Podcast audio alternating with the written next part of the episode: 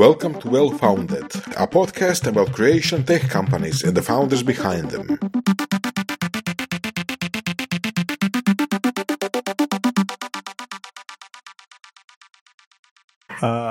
S nama je danas Andreja Doko Jelušić, predsjednica, ali tako? Izvršna direktorica. Izvršna direktorica, ovoga, izvršna direktorica Emčema, to je američka ovoga, neću da reći gospodarska komora, to zvuči prestrašno, ovoga, komora za ekonomiju, biznis i sve ostalo.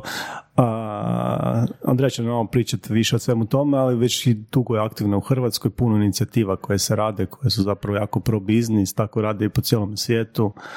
Ovoga, pa Andreja, dobrodošla. Evo, ovoga, Hvala lijepo.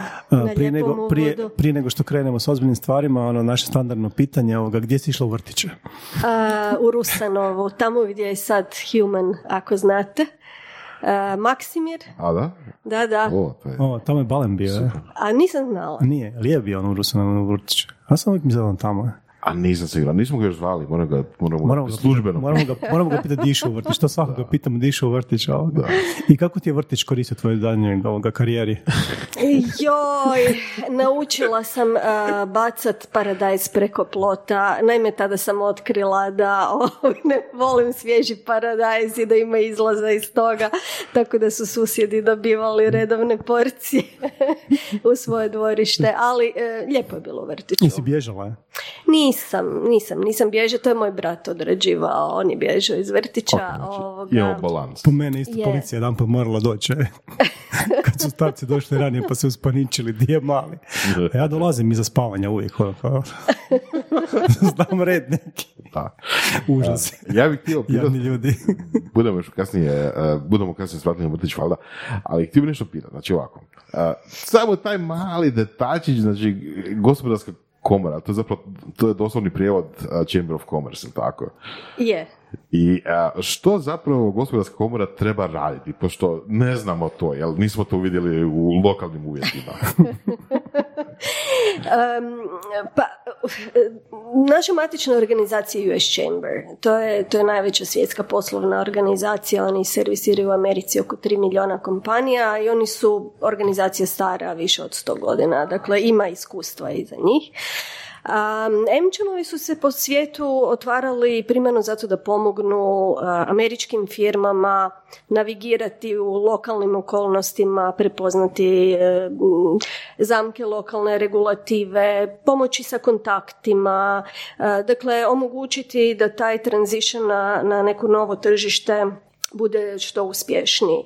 Um, dakle, svašta radimo. Od toga da ovoga, zagovaramo uh, upravo ovo što je Davo rekao, neke pro-biznis inicijative, a to je razlog zašto nemamo samo američko članstvo, nego, nego zapravo uh, i međunarodno i puno domaćih mhm. firmi. Dakle, nismo isključivo američki orijentirani u tom smislu, jer ono što je dobro za Amerikance, dobro je i za sve druge.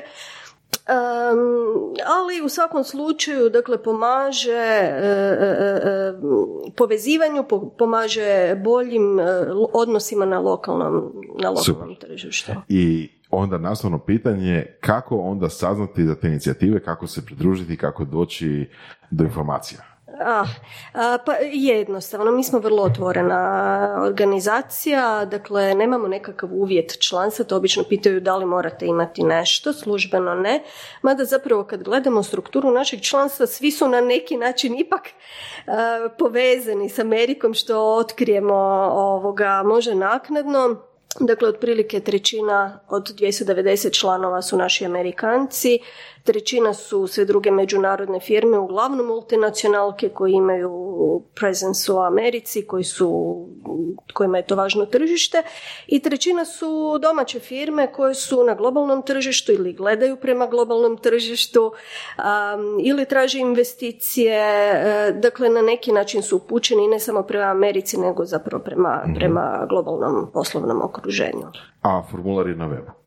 Formular je na webu, naravno, u elektronskom obliku, kako drugačije, potpišete ga. Nama je zapravo jedino što je stvarno bitno oko čega vodimo računa, to je da su naši članovi firme koji imaju dobru reputaciju. Dakle, da firme... Znači postoji nekakav filter? Po, postoji taj filter, on nije strogo formalan, međutim doista vodimo računa o tome da se kod nas ljudi dobro osjećaju, da nemaju opasnosti, kako će se to odraziti na njihovo poslovanje, što više da može samo pozitivno doprinijeti njihovom poslovanju. Um, sve drugo je zapravo uh, stvar dogovora.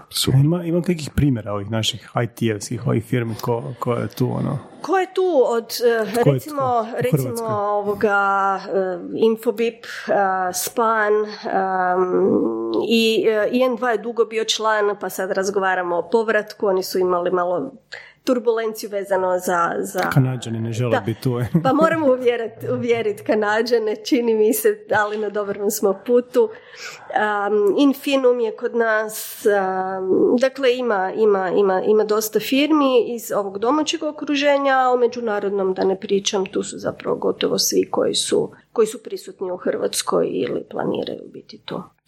Dobro, i sad neke aktivnosti koje radite, ovoga, doćemo kasnije na ovu glavnu ovoga temu današnjeg dana, ali prije nego što krenemo sa glavnom temom današnjeg ovoga razgovora, šta se sve tu dešava? Ono? Pa kod nas vam se uglavnom jede.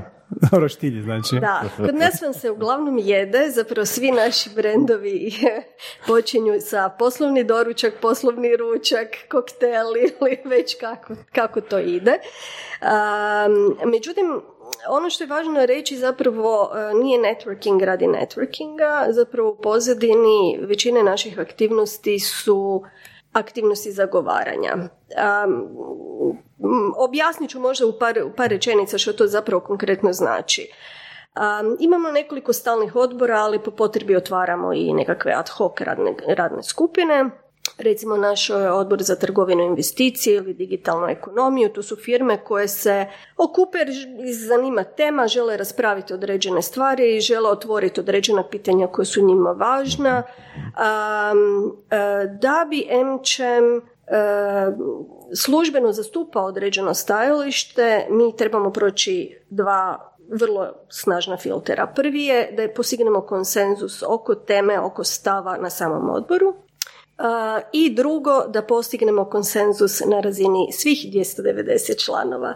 Vjerujte mi da e, nije to mi je, jednostavno. E, to mi je, to mi je, to mi je sam to htio pitati. Znači, da. 290 članica se moraju složiti oko jed, i svakog pitanja. Kako vi ikad išta odlučite? Um, prvo princip je silence is consent. Dakle, svi imaju... Um, znači, ko mi čita mailove, taj se slaže? E, u, u, principu tako, ali ako si tu i želiš biti odgovoran i zanimate određen... Čitaš ćeš barem te, naslov, onda ćeš vidjeti koliko duboko ćeš ući u pojedinu temu. Teme jesu dosta ekspertne, e, mi se ne bavimo ono... Um, strategijom opće prakse, nego doista, dosta konkretnim pitanjima. Ljudi koje, koje zanima doista pročitaju stajalište. Mi nastojimo da to ne bude enciklopedija Britanika, nego da bude štivo koji može pročitati svaki ministar, dakle da to bude 5 do 10 stranica sručnog teksta koji je čitljiv ako niste super, super ekspert. Um, u velikom dijelu ljudi nam se jave, bilo pozitivno ili ako imaju određene primjedbe. Ako imaju primjedbe, onda e, zapravo stajemo e, u onom trenutku, e, odnosno do tog trenutka dok ne izbrusimo stajalište, odnosno dok ne dođemo na zajednički nazivnik. Ponekad to znači izbaci dio teksta koji je sporan, pa progura cijeli paper onih 95% sadržaja, a odreći se možda jednog malog dijela koji, koji nismo dogovorili. Ponekad to znači um, stat s paperom, provest još jedan krug rasprave iz početka, što nije uvijek jednostavan proces. A u mojih, evo, 12 godina u Emčemu um, samo smo odustali od jednog position papera. Dakle, samo, samo jedan od naših više od 100 papera nije mogao dobiti konsenzus. Ok, position paper, to mi zvuči kao nekako mišljenje. Je. Da li to ima nekakvu praktičnu snagu? Um, dakle, mi nastojimo da to doista bude actionable. Um, to je službeno naše stajalište, naš stav prema određenom pitanju. uh nastojimo identificirati što nas muči, zašto nas muči, kakve su dobre prakse u okruženju, u svijetu, što iz toga Hrvatska može naučiti i uvijek nastojimo dati konkretno rješenje. Dakle, klonimo se toga da kritiziramo, nego ok, ako si uzmeš pravo kritizirati, onda probaj dati konstruktivan prijedlog. u nekim slučajevima je to doista mišljenje i, i prijedlog koji je na nekoj načelnoj razini. U velikoj većini slučajeva, zahvaljujući prvenstveno ekspertizi članova koji, koji su uključeni, Um, idemo do konkretnih stvari tipa promijeni članak taj i taj da glasi e, prekriži ovu riječ, stavi ovako, tako da dođemo sa konkretnim prijedlogom koji um, vlada resora ako ima dobre volje može praktički odmah upotrijebiti. Da li to onda znači da šaljete u vladu nekako, neki kanal je otvoren? Da, da, da. To zapravo znači da mi kroz ovih, e, evo, MČM ima sada već e, više od 20 godina, sljedeće godine 25, uh, velika brojka već, um, doista ima konstruktivan odnos sa većinom resora. Um, s nekima surađujemo više češće, čisto zato što su nam češće teme, međutim imamo doista otvoren dijalog Um, imamo uh, uh, bez obzira koliko u tom trenutku ima političke volje, snage, budžeta da se nešto prihvati, obično nas prime, obično nas saslušaju, obično to ostane negdje u nekom planu rada, ako ne za tu godinu, onda za sljedeću godinu. Tako da doista mogu reći da, da kanali jesu otvoreni, da u dosta slučajeva mi volimo reći svake godine napravimo barem nešto. barem nešto. Neki pomak se, se desi.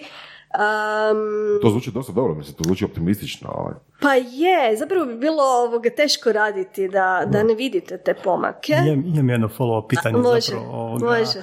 A, a to je a, nivo komunikacije pogotovo recimo u odnosima sa vlasti, politikom i tako dalje. Koliko vidimo mi to u Hrvatskoj, to je uglavnom sve nekako ono na, kako da se to kaže nam lijepo, onako na pas matere. Znači ne postoji nekakav ovoga, najčešće konstruktivan neki dijalog, nego najčešće uvijek neko to napadanje i onda kontraefekt, niko nikoga ne sluša.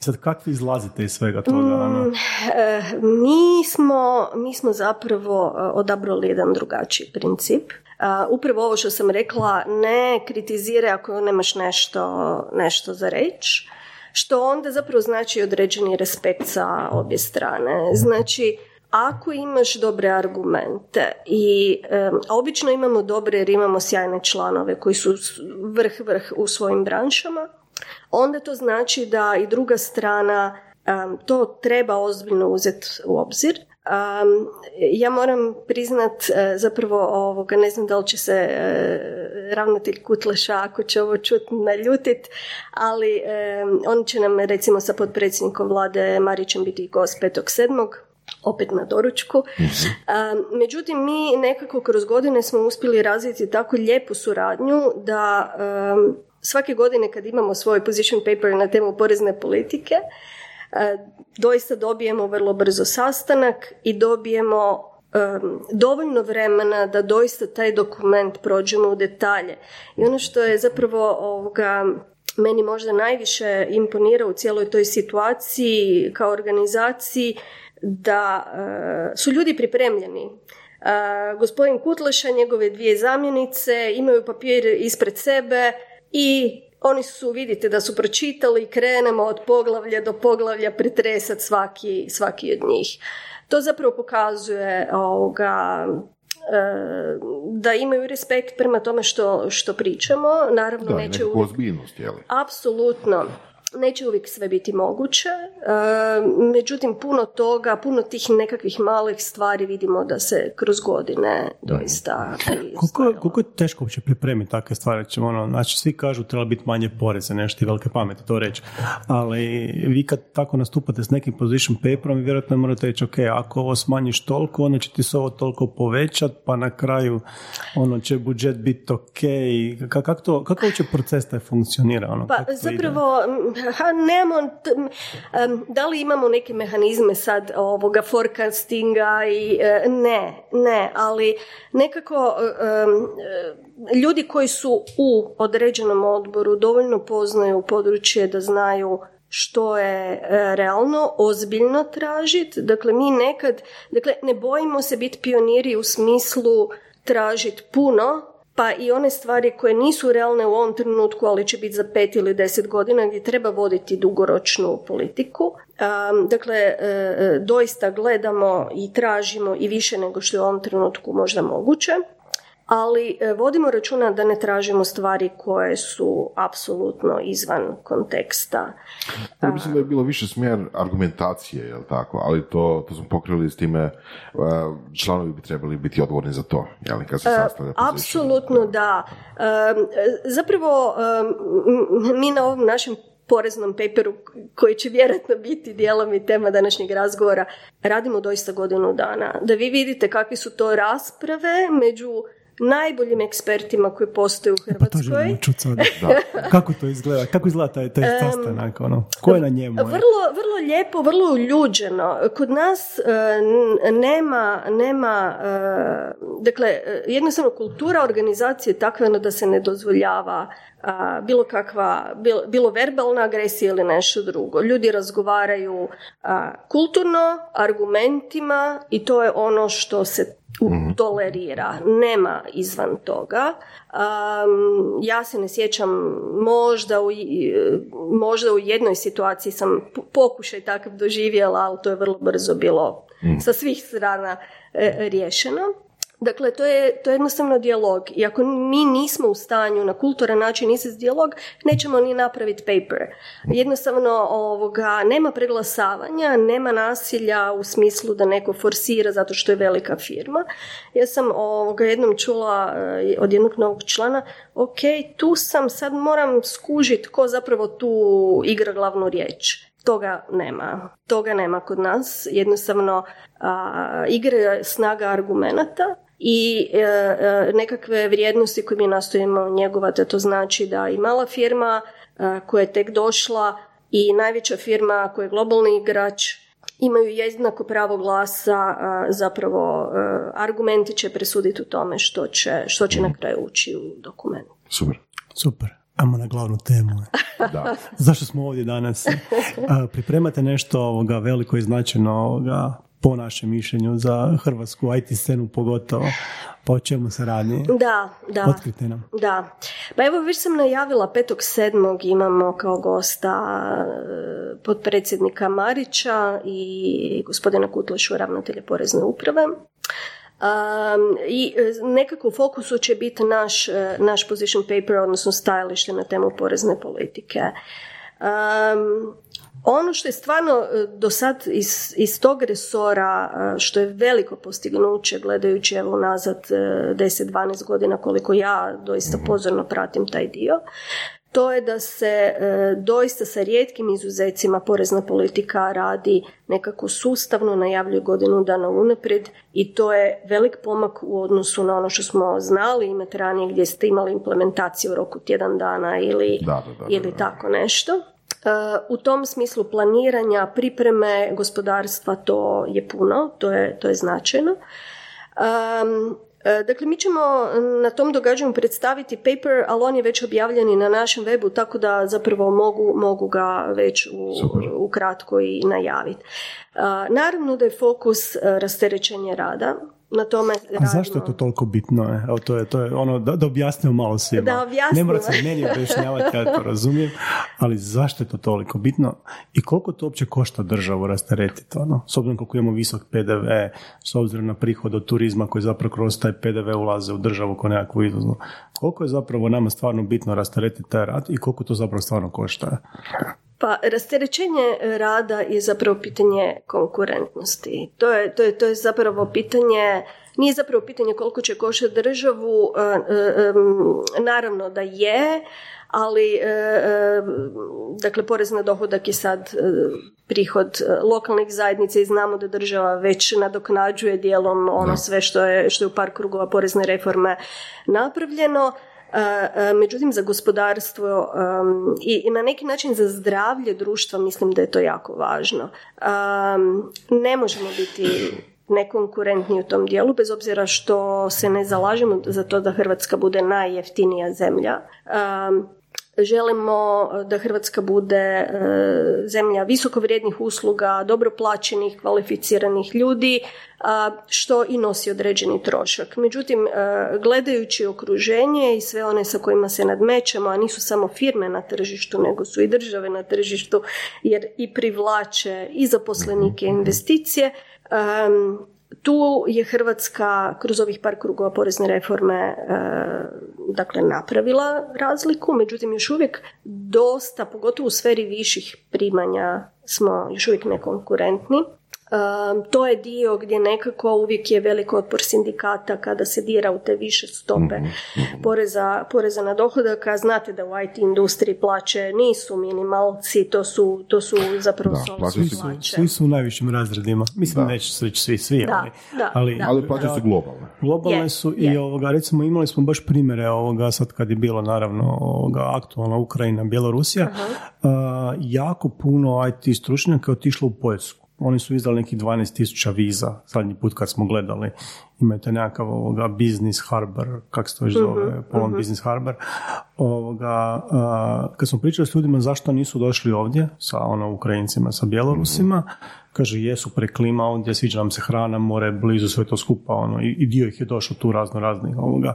Ali ljudi koji su baš žive od rada, od plaća, kažu, gle, ono, 20%, 20%, 45%, 45% i to je jednostavno onak nemoguće. To je razlika između 12.000 ljudi i 12 koji su došli ovdje, a nama užasno fali zaposlenika. Je, je, I naši odlaze također. Znači, ono, Hrvata ima po cijelome svijetu, ono, i to, je, to ljudi u najboljoj dobi odlaze, znači njihova djeca odlaze, oni se teško će se vratiti kad jedan put završe školu negdje drugdje. Tako da ono, puno, puno dublji je problem nego što se čini. I svejedno je o tome premalo vijesti, premalo se o tome priča uopće. Mislim, to recimo da tu ne žele doći zbog poreza, niko medijima nigdje nije objavio. Da. E, u pravu ste, naravno. Pitanje je naravno i, i, i visokog PDV-a koji onda poskupljuje i cijenu života, ali znamo da situacija jednostavno takva da sumnjam da je PDV u ovom trenutku na stolu, mm, bez pa obzira, bez obzira koliko bi svi to htjeli, uključujući i ministra, mislim da je jednostavno pre, previše ovoga, preskupa je, država. preskupa je država da bi to u ovom trenutku bilo na stolu, ali što se tiče poreza na dohodak, mislimo da tu ima prostora, pogotovo um, nakon covid nakon što smo vidjeli što se sve događalo sa Ukrajinom, nakon što su prekinuti lanci vrijednosti i zapravo cijelo globalno tržište prilično pošemereno, imamo inflaciju. Um, dakle, naš je stav da doista treba ići korak dalje nakon ove jedne godine pauziranja od e, reforme. Um, ono gdje idemo, zapravo prijedlozi su uh, 4900 kuna neoporezivog primitka, što je otprilike 650 eura, sad smo već u, u, eurima i za okruživanju na euro. Um, također, e, što se tiče poreznih stopa, um, umjesto 20 i 30 naš je prijedlog 10, 25. Um, tih 10 mislim da nije samo važno kao brojka i daljnje rasterećenje, nego je važno na neki način i simbolički jer bi se time zapravo oporezivanje rada svrstalo u istoj kategoriju kao što imamo oporezivanje dividende, kamate i slično. A mislim da nije ok da zapravo ljudi koji rade za svoju plaću plaćaju veće poreze nego, nego ovoga, kroz neke druge oblike rada. E, time bi zapravo ove niže plaće i, i, i dio srednjih plaća bitno porasao. Tu govorimo o nekakvom razredu od e, minimalno 8%, e, odnosno recimo na 10.000 bruto jedan, to bi već bio pomak od e, nekakvih 800 kuna. Kad idemo prema višim razredima, a to bi već bilo 2000 kuna na recimo 25.000 kuna bruto jedan, odnosno na 50.000 kuna, to je već 4.000 kuna više. Dakle, tu su nekakva rasterećenja od 12-13%. Nismo dirali doprinose za razliku od, od nekih drugih prijedloga, jednostavno u ovom trenutku ne zato što ne želimo, nego zato što mislimo da jednostavno nije, nije realno bez temeljite reforme. Dakle, tu prije svega treba reforma. Taj, taj dio zapravo zdravstvenog mirovinskog osiguranja doista zahtijeva velike promjene i mislim da je to da, to bi vjerojatno jedan dio reforme trebao biti i raskršćivanje s tim bruto 1, bruto 2. Ali, ali, o tom potom. Može jedno pitanje isto recimo ovoga, znači jedno, jedno pitanje recimo tih i paušalnih obrta, znači postoji primjer, presedan gdje se zapravo visokim plaćama, najčešće se zapravo radi o ono, nekom ekvivalentu plaće, dopustilo da puno manje imaju poreze. I sada se to smatra pozitivnim primjerom, zašto taj pozitivni primjer ne preslika jednostavno na dohodak? Nego sad ljudi će opet bježati iz dohodka u paušalne obrte, jer dobar dio IT-a već počeo tako funkcionirati, s time što onda naravno preferiraju strane poslodavce, jer strani poslodavac ne može nikad dobiti kaznu, za razliku domaćega kojeg može, koji uvijek nekako u nekom limbu, kako će porez za tri godine nešto tumačiti, kome će poslati račun za to. Tako da ono, ako se to već pokazalo kao pozitivno i smatra se da je pozitivnim primjerom, zašto to ne preslika na ostatak industrije? Ne samo industrije, nego općenito društva, jer ono, visoke plaće nisu, ono, istina da te visoke plaće su u europskim razmjerima onako prosječne, nisu da, visoke. jesu, jesu. pa, dakle, tu imamo doista različite mišljenja unutar članstva, nemamo nekakav jedinstven stav, ali složila bih se da zapravo um, trebamo ići prema rasterećenju u smjeru ono rezanja poreza što je više moguće kad god je to, kad god je to moguće. Da se samo dotaknem doprinosa, dakle nismo išli na rezanje doprinosa, ali jesmo na ograničenje doprinosa na zdravstvo. naime, e, vjerojatno znate da postoji, e, da postoji cap za mirovinsko osiguranje, za zdravstveno ne postoji. Bez obzira što recimo zdravstvene usluge ne možete dobiti neograničeno. Prvo imate liste čekanja, neki lijekovi uopće nisu na listi, drugo morate imati dodatno zdravstveno osiguranje. Nemate baš sve bolesti je. E, tako je, na svu sreću. Ali, e, dakle, ideja je da, da se i ovdje kao i u mirovinskom dijelu definira cap koji bi bio na razini nekih šest prosječnih mjesečnih plaća što bi zapravo i dijelom se odrazio i na poslodavce i to je zapravo jedino rasterećenje poslodavca koje, koje jesmo predvidjeli, to bi bilo zapravo na visokim plaćama od recimo 100.000 kuna nekih 6%. Dakle, to nisu ogromni iznosi, ali jednostavno principijalno mislim da nije, nije korektno. Pa iznosi ovako kad se stavi, kad se na kraju izračuna, nisu baš ogromni u nijednom slučaju. Mislim, kao što ste rekli da 50 tisuća bruto plaće, znači to je 4 tisuće dodatno dolazi na neto, jel? Pa neko bi rekao, ok, 500 eura na tu plaću, ni tu ni tamo, jel? Ali ipak korak po korak idemo naprijed. Pa e, ako idemo godinu po godinu naprijed, e, e, sve skupa bi to trebalo se izbalansirati u nekakvom relativnom kratkom roku. Ono koliko mi čujemo to je da u ovom dijelu niskih plaća Hrvatska više nije toliko nekonkurentna. Ja moram priznati da pratimo i dolaske nekih investicija i najave i evaluacije i zapravo po prvi puta i neke proizvodne industrije stvarno i to ne ono u najnižim poslovima nego u, u, u lijepim industrijama razmišljaju o dolasku u Hrvatsku i očito taj prag recimo nižih srednjih plaća postaje već pomalo um, izbalansiran u odnosu na, na neka druga usporedživa tu, tu je vjerojatno i razlog jedan globalan trend. To sigurno da. od Kine, Rusije i sličnih država. Gdje I trebamo zapravo se uhvatiti na taj trend. I treba se uhvatiti. Proizvodnja se vraća nazad na, na zapad jer je postalo očito da smo preosjetljivi na poremećaju tržišta. Pa to je sigurno, nearshoring je trend, međutim već čak i prije Ukrajine i prije svega što se događalo, mi smo već vidjeli pomalo zasjećenje istočne Europe, odnosno iscrpljivanje tog bazena radne mhm. snage, što je isto nešto što ide u prilog Hrvatskoj. Dakle, ako imate Češku, Slovačku koje su, ono već imaju full zaposlenost, um, tražite priliku tamo gdje radne snage još eventualno ima. U Hrvatskoj je situacija u tom smislu još uvijek relativno bolja u odnosu na te druge zemlje. Tako da zapravo ovo što ste rekli i nearshoring trend i polako snižavanje tih poreznih stopa a, je nešto gdje bi Hrvatska trebala kapitalizirati i to ozbiljno. Mislim da bi tu vrijedilo doista uložiti u promociju Hrvatske kao investicijske destinacije. Ovo mi je sad zadnje bilo vrlo zanimljiva stvar. Znači, usporedba, s kim se mi zapravo uspoređujemo? Kao kako, službeno, kako kada, kako kada, kako kada. evo recimo. Um, pa uh, recimo mi obično kad gledamo onda gledamo Češka, Slovačka, Rumunjska, Bugarska kao... Poljska. Re, Poljska, da, ali to je, Poljska je već odskočila, ali Poljska kao tržište ima svoje evidentne prednosti, dakle 40 milijuna naprema naših tri i nešto. Dakle, u tom smislu Poljsku je teško svrstati baš u isti razred, ali Češku, Slovačku apsolutno da, napravili su dobar posao, ja bih voljela da se uvijek uspoređujemo s njima, ali nažalost uspoređujemo se i sa Rumunjskom i Bugarskom koje su nam nekad gledale u leđa a e, u puno stvari... više baš i ne.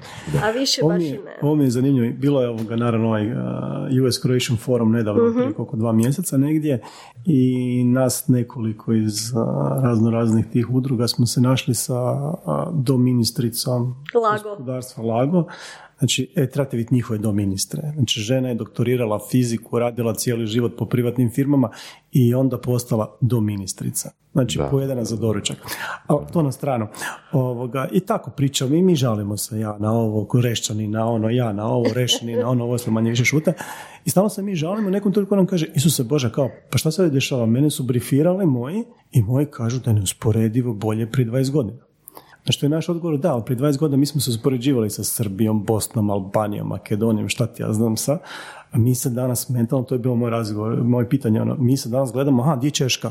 U, daleko su, ajmo, a ja bi i Poljsku stigao, iskreno rečeno, znaš, ono, kao, ajde, ne baš Njemačko, to je ono preambiciozno, ali mi se danas definitivno uspoređujemo s svakim državom i zato nam je perspektiva se pomakla. Je, je.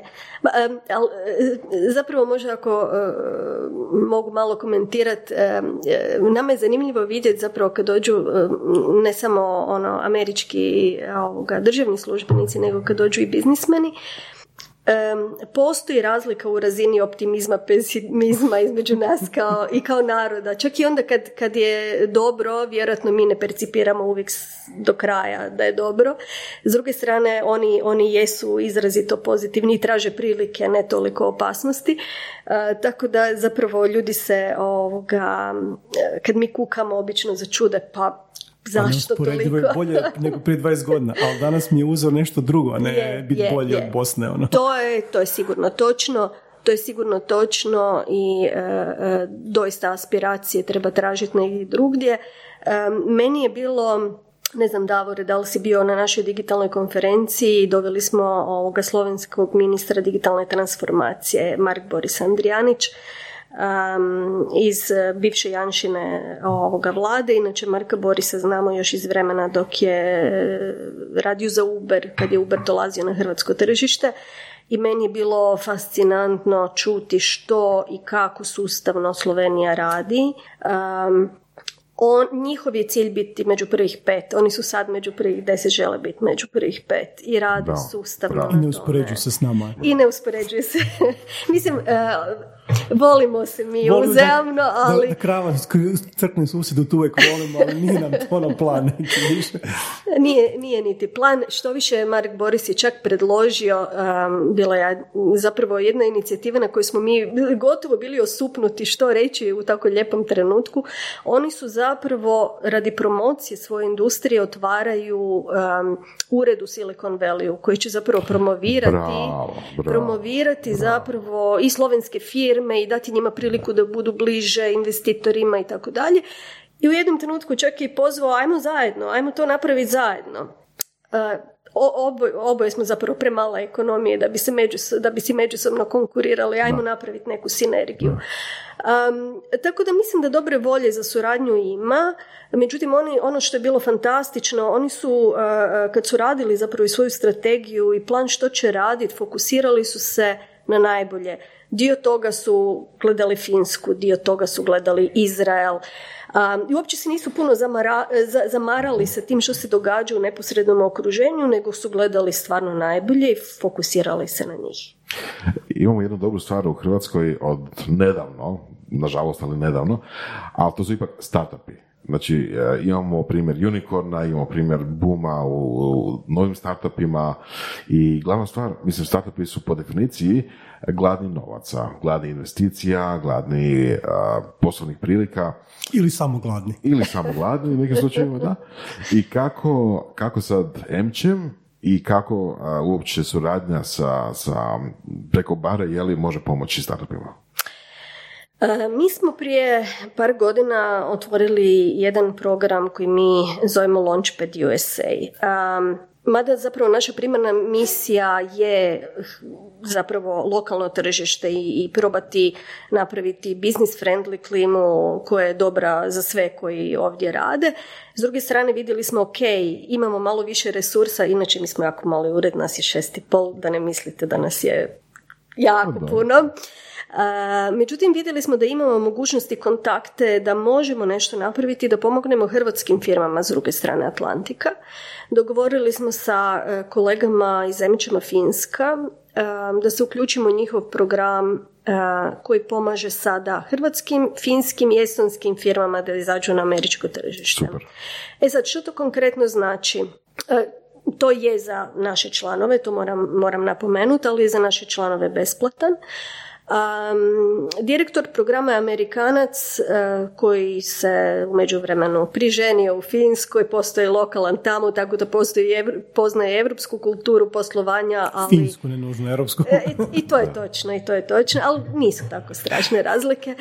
Ovoga, I američku. Uh, naravno, on koristi svoje kontakte, svoje poznavanje američkog tržišta, uh, gdje otvoriti, na koji način otvoriti firmu u Americi, um, za koje sektore je važna koja država, ima nekakvu mrežu profesionalaca koji su već radili sa europskim firmama, pa je otprilike malo lakše nego, nego kad nabasate na nekog nepoznatog, um, kada tražiti pomoć, koji su rizici zapošljavanja u Americi. To su sve neke stvari s kojima se ljudi kad razmišljaju o Americi zapravo prvi put susreću. I sad ili ćete dosta skupo platiti ekspertizu za nešto za što niste sigurni da ćete uopće krenuti u tom smjeru ili ćete probati na ovakav način kroz nekakav uh, ljudi koji poznaju tržište imaju nekakav network uh, oko sebe kompanije koji su to već napravili pokušati skupiti te informacije za početak bez nekih velikih troškova. Naravno uh, firme koje danas rade u Americi reći će da ništa nije jednostavno. Nije to jednostavan zahvat treba biti zreo za američko tržište ogromno je skupo je sve je skupo rizici su relativno visoki E, međutim, s druge strane, ako e, želite stvarno raditi u Americi, onda će vas vaš američki partner e, pitati, ok, gdje ste doma, koja je vaša američka adresa.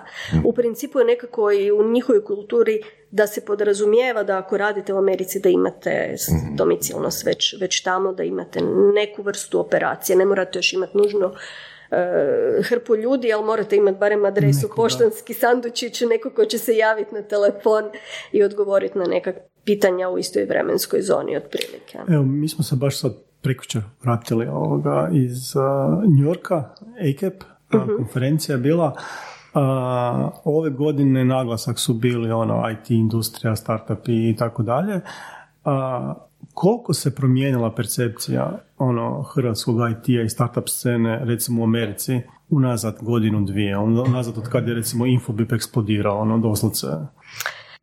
Pa sad, e, e, u stručnoj zajednici e, među investitorima rekla bih da ovoga su svjesni toga, međutim gledajući generalno američko tržište daleko smo još mi od neke velike eksplozije, a ovoga, velik pomak je to što nas znaju otprilike naći na karti, znaju da smo dobra, dobra turistička destinacija, tako da generalno gledajući Hrvatska bi trebala još puno toga raditi na tome da bude prepoznata kao dobra poslovna destinacija za Amerikance.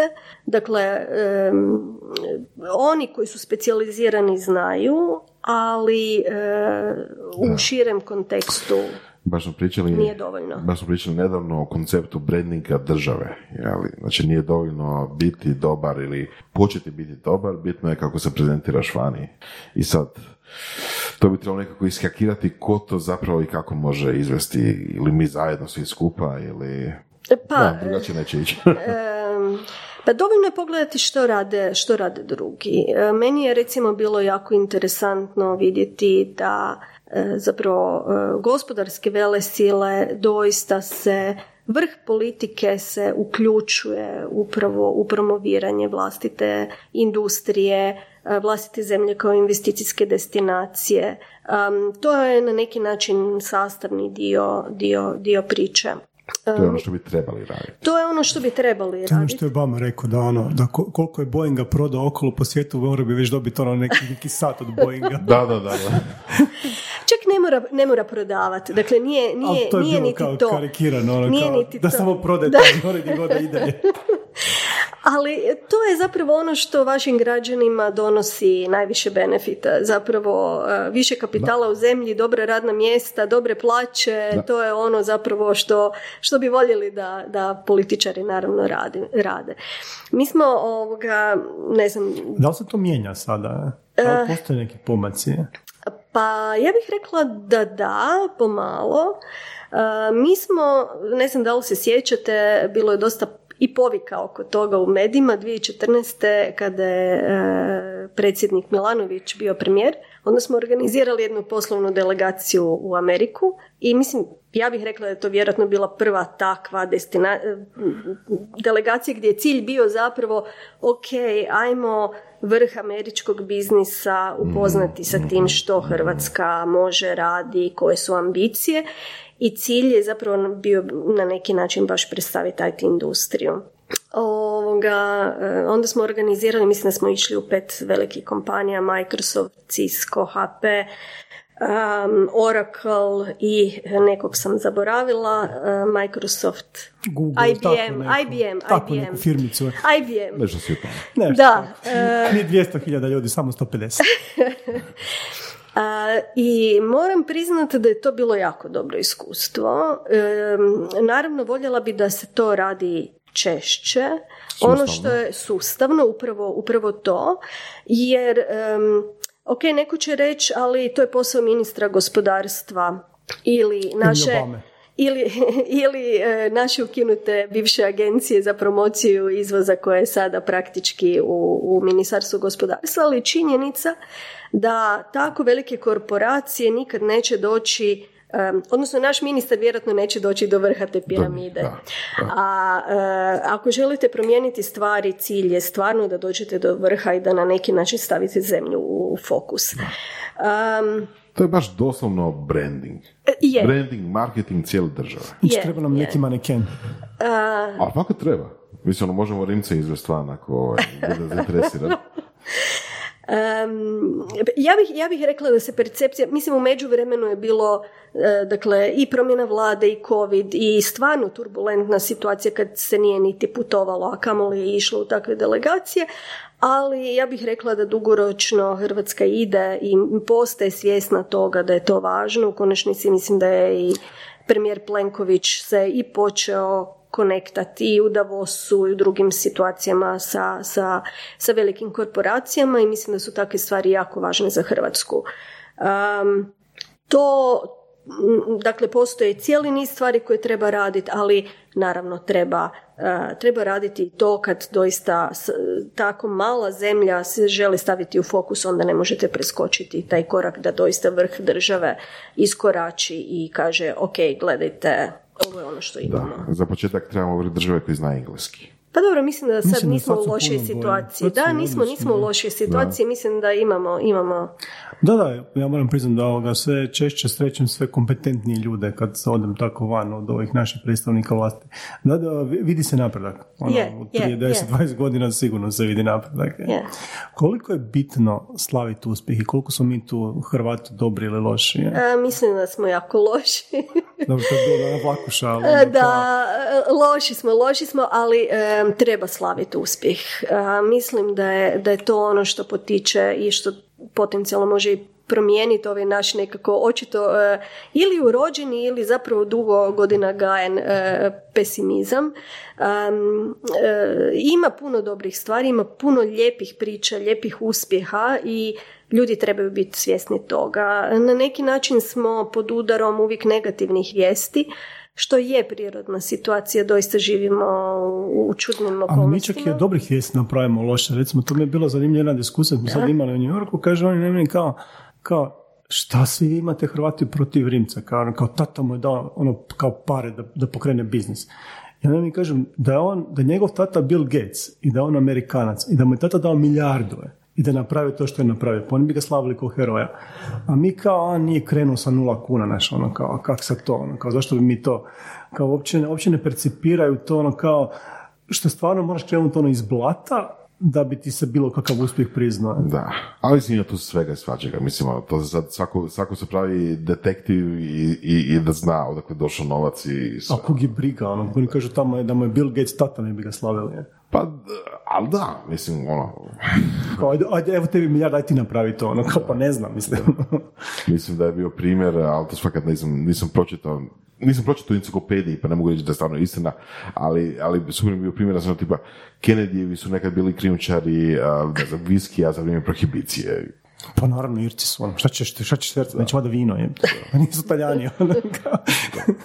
Mislim da je izbor alkohola prilično, ono, kao očigledan. je. Ma ne, svaki, svaki uspjeh doista treba ovoga, treba, treba Znam da tu slaviti. tražimo onak dlaku jajetu, kao, ono, Je, kao, Da, da, je, da, je, da, je, da, da, ali to dojam mu nije dovoljno dobar, kao ona ta, ta haljenica, ono kao u kojoj kliže, nije to to, ono, Milka Baović ne bi to odobrila. Je.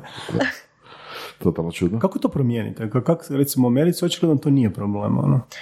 Pa, d- da, nije, nije, nije problem past, nije problem propast, nije problem Nije krenuti iz tata početka. novce za posao. E, Dakle, oni, oni nekako, to je ušlo valjda u kulturu zemlje da se doista gleda uspjeh i uspjeh se slavi. To je, to je, to je zemlja koja je, a, ono, kad kažemo običana zemlja, to je zemlja u kojoj svatko može uspjeti. E, može uspjeti jer ima iste šanse. Ne I taj- iste.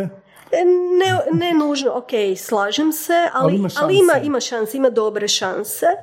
A, Meni je, meni je zapravo bilo jako lijepo, vo- vozila sam se jednom iz Sjetla na aerodrom, vozio me taksist koji je očito bio azijat i ovoga, put je bio ono, barem pola sata, tako da smo se raspričali i on je bio super a, zapravo ponosan na svoju kćer koja je kao ono kćer imigranta koji vozi taksi, završila medicinu, a, država ju je stipendirala, imala je puno, puno šansi za uspjeh. I to su zapravo one priče o kojima pričamo u Americi, da ako imaš dovoljno volje, snage, želje, e, puno toga možeš. Naravno, ništa nije zagarantirano, ponekad je sustav dosta okrutan i težak, puno, puno, puno nesmiljeniji nego što je naš, Da. ali imaš šanse, možeš puno. Baš mi je nedavno palo na pamet zašto, odnosno jedan od mogućih razloga zašto je kod nas tako možda orijentacija na neuspjeh ili, ili, ili nešto slično. Čini mi se da je to razlika u tome što se cijeni. Da li se cijeni nešto konkretno, materijalno, da budemo ono brutalan, znači novac, ili se cijeni nešto abstraktno, znači ono, tipa neki ideal, tipa ideal domovine, ideal savršenog društva, ideal nekog društvenog uređenja ili tako nešto.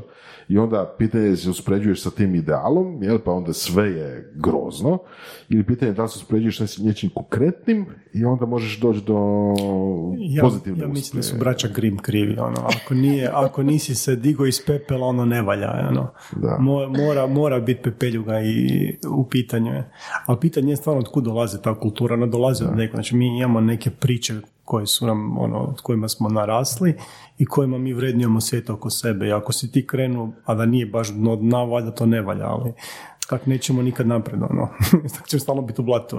Da, ma, vjerojatno je dio priče, može i to što smo mala zemlja, svi znaju sve, pa onda na neki način pretresu svaku, svaku priču uzduži popriko.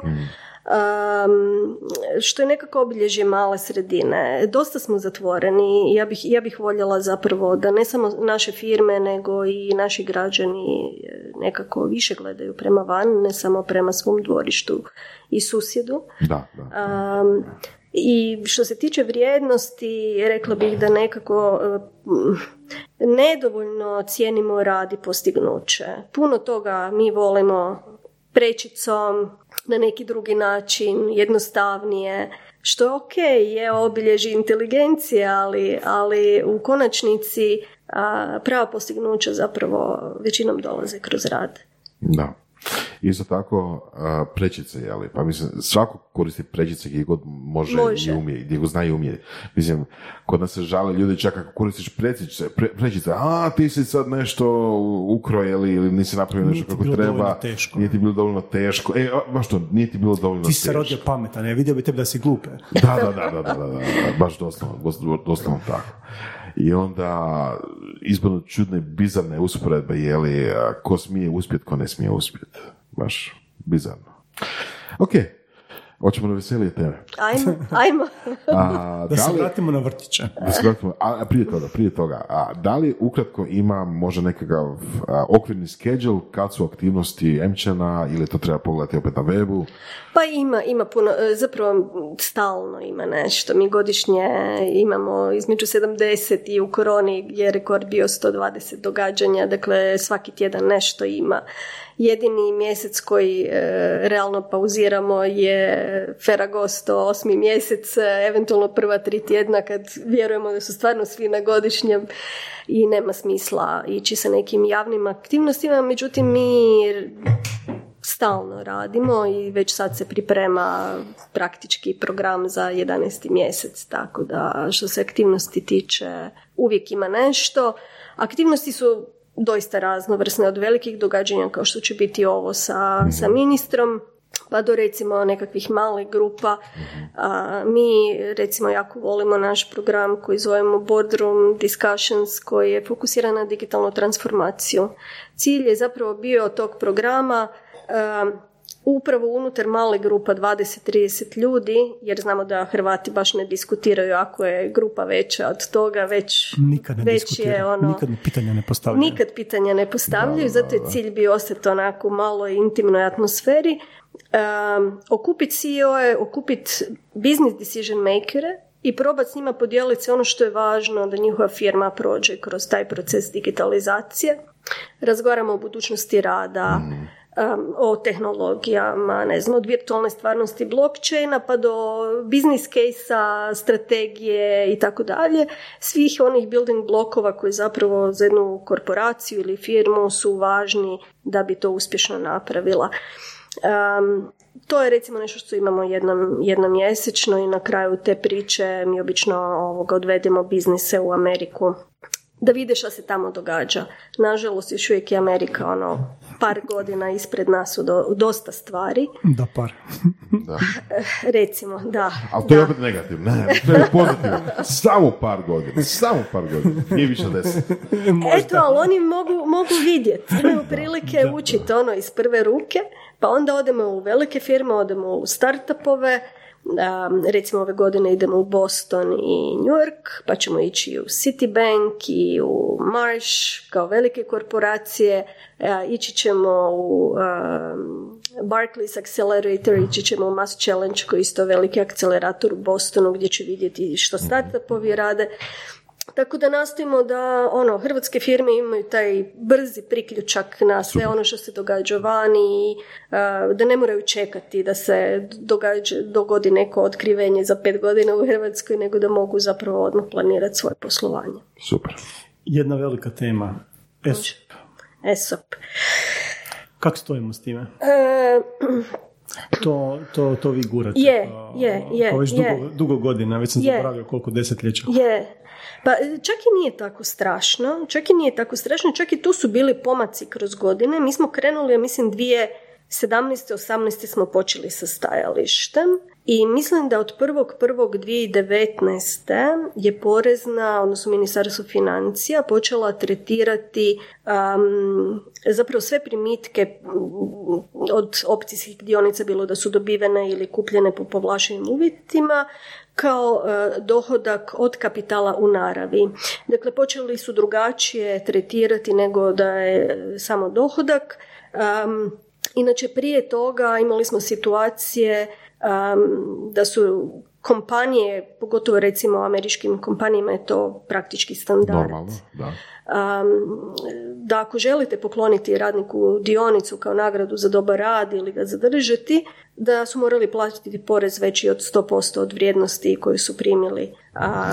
Postoji, postoji primjeri gdje ja znam jednog čovjeka, ga nećemo imenovati, dosta poznatoga koji je odbio pa, e, nije jedini, dionice i kupio ih je sa svojim novcima jer mu je to bilo jeftinije nego da mu neko da. Je, je. To je stvarno bila grda situacija, ali e, e, evo, došli smo s argumentima i, i u nekakvih godinu dana se to uspjelo riješiti. Um, od 1.1.2021. ta porezna stopa inicijalno je bila nekakvih 30%, pa sa našim ubručivanjem doprinosima bila oko 40%, od 1.1.2021. je smanjena na 20%, što je sada efektivno oko 30%. Tako da pomak stvarno je napravljen. A kad se plaća taj porez? To je recimo ono veliki... Uh, Veliko pitanje. U principu bi se trebao platiti u trenutku kad keširaš te dionice. U principu... Kad se transferiraju, ili? Kad ti kad zapravo... kako se kaže na hrvatskom. da. Um, u trenutku unovčavanja. Dakle, onda u trenutku kada, kada ih trebaš uh, platiti. E, tu, se, tu se mijenjalo, tu su se prakse dosta mijenjale. Moram priznati da ne znam što je, kako je sad na kraju, ali u principu... E, veliki problem u praksi koji nastaje, a, naravno postoje opcije u DD-ovima tipa, ne znam, Ericsson, Siemens, takve kompanije gdje oni imaju nekakvu svoju vrijednost, vi dobite neke opcije, možete ih sutra prodati, oni imaju neku svoju vrijednost koja je u novčima. U ranim fazama firmi koje su kod nas ono, DO najčešće, gotovo isključivo, opcije mogu imati nekakvu procjenu vrijednosti, ali efektivno vi ne možete za njih danas ništa i postoji velika šansa da će one vrijediti nula u budućnosti. Tako da recimo ono, to je startup kultura, to ako uspije bit će puta 10 puta 100, ali 90% šansa je da bude nula.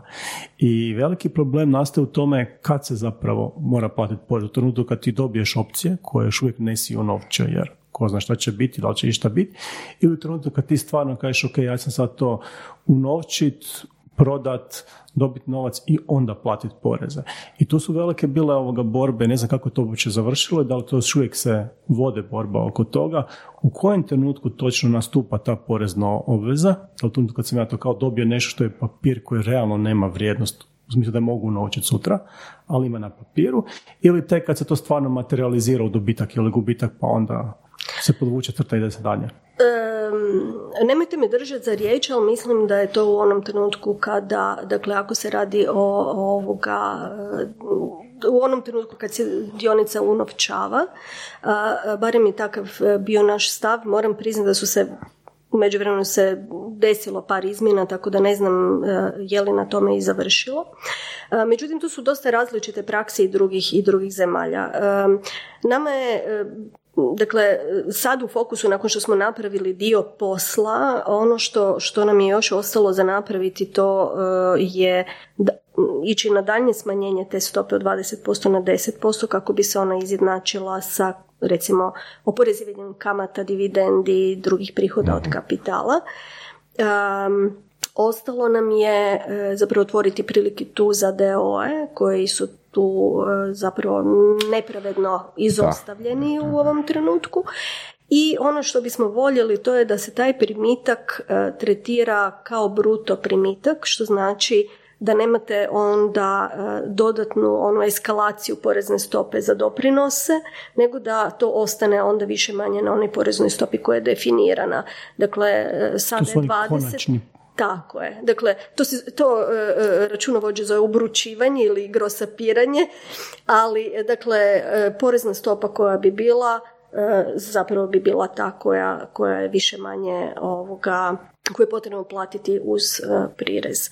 Um, KPMG je radio jedno istraživanje na naš zahtjev prošle godine, mislim u lipnju, i gledali smo kakve su porezne prakse drugih zemalja, da ne tražimo sad nešto što nema veze sa realnošću. Uh, gledano je, mislim, devet zemalja i uh, da li na isti način tretiraju DOE i DD-ove. Od devet zemalja, mislim da su svega dvije kao i mi sada na neki način diskriminirale DOE, odnosno nisu dozvoljavale tu mogućnost. To su Slovenija i Slovačka, a recimo Ujedinjeno kraljevstvo, Njemačka, Italija, Poljska, Rumunjska, Mađarska, Srbija su recimo na isti način, na isti način tretiraju i DD i DO. Pri tome e, su recimo zemlje imaju različite sustave evaluacije kako zapravo e, odrediti vrijednost. mi smo tu na neki način ostavili otvorene ruke poreznoj upravi ne mora biti silno komplicirano jer imate i sad u situaciju u DD u kojoj nije lista na burzi da vi zapravo morate odrediti vrijednost tih dionica jer one nisu u svakom trenutku jasne. Pa ako već to morate raditi, ok, DDO je samo drugačija vrsta imovinskih prava, um, ili to napravite u dogovoru sa poreznom upravom ili angažirate stručnog vještaka koji će procijeniti. Ili postoje evaluacija jer neko primi investiciju najčešće. Dakle, tu, tu ima puno, puno Što je vrlo konkretno, neko da, daje novac po toj cifri, pa ono se... Pa, Idealno bi bilo tako nešto. To je, recimo, dobar primjer kako tržište djeluje, ne? Da. E sad to provesti našim zakonima, to će biti veselje. pa e, ja moram priznati da je prva ova velika promjena koja je uopće otvorila cijelo to tržište išla glatko i išla brzo. I sad se pejla samo. tu govorimo o onoj 2019. Praktički u zakonu je trebalo promijeniti, čini mi se, dvije riječi da bi se uopće... Da bi se uopće, dakle, tu, tu je bilo ono uopće da e, se smanji porezna stopa sa više od 100% u pojedinim slučajevima da bi došli do 40%. Da, da, da, okay, Moraš ga prekvalificirati u nešto drugo i onda to ide po drugom zakonu negdje. Da. I bio je čak isti zakon, ali jednostavno je trebalo ovoga, dvije riječi doslovno promijeniti i ono što je bilo zapravo stvarno dobro sa strane porezne vrlo, vrlo korektno su prihvatili argumente. U konačnici to je nešto što je dobro i za proračun. Da. Ne samo to za zaposlenike. To zvuči optimistično, jel? Pa je, naravno, otvara se puno prostora, mnogo firmi to gleda, otvara se zapravo jedno, jedan dodatni izvor prihoda u konačnici za državni proračun. Ranije to nitko nije niti koristio, pa prihoda nije niti bilo. Čudno. A, to su najgore situacije. Da, to preko su zapravo... 100% poreza da. nekako obično ubije biznis ovoga koji mora to platiti. Je, je, ali evo, ljudi su, ljudi su postali svjesni i bilo je dobre volje da se stvar promijeni, tako da mi se nekako nadamo da bi sljedeći krug A, mogao biti taj krug. I za DO-e. ćemo. Držimo, držimo, fige, držimo fige i ovoga, čuvamo leđa i šta već sve treba. Ovoga, Hvala. U svakom slučaju. A, hoćemo završiti u ovom optimističnom tonu. Hoćemo. Hoćemo, ja mislim da ovoga, ovo je bilo ovoga stvarno fantastično. Da.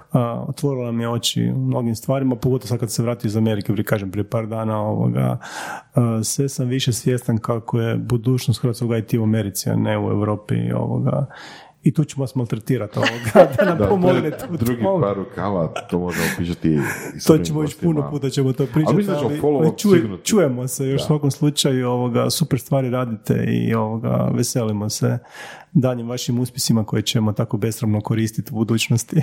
Hvala, hvala Daure, ovoga, osjećaj je uzajaman, volimo, volimo se družiti s vama, tako da... I volimo da napravimo follow up nakon što se jel, ovaj, ovaj krug odradi. Stalno ćemo, znači e, Sve, sve više smo svjesni da zapravo porezno pitanje je najvažnije, jedno od najvažnijih pitanja razvoja industrije. Ono, mi prije svega moramo, ono, koliko smo napravili, na horuk smo napravili da bi napravili sljedeći korak mi moramo biti konkurentni s ostalim jer će nas pojesti. Inače, u ovakvom globalnom okruženju gdje je tako lagano preseliti biznise i ljude i zaposliti se preko vani, tako da ako, ako nismo tu jednako dobri koji drugi, neće nas biti uopće.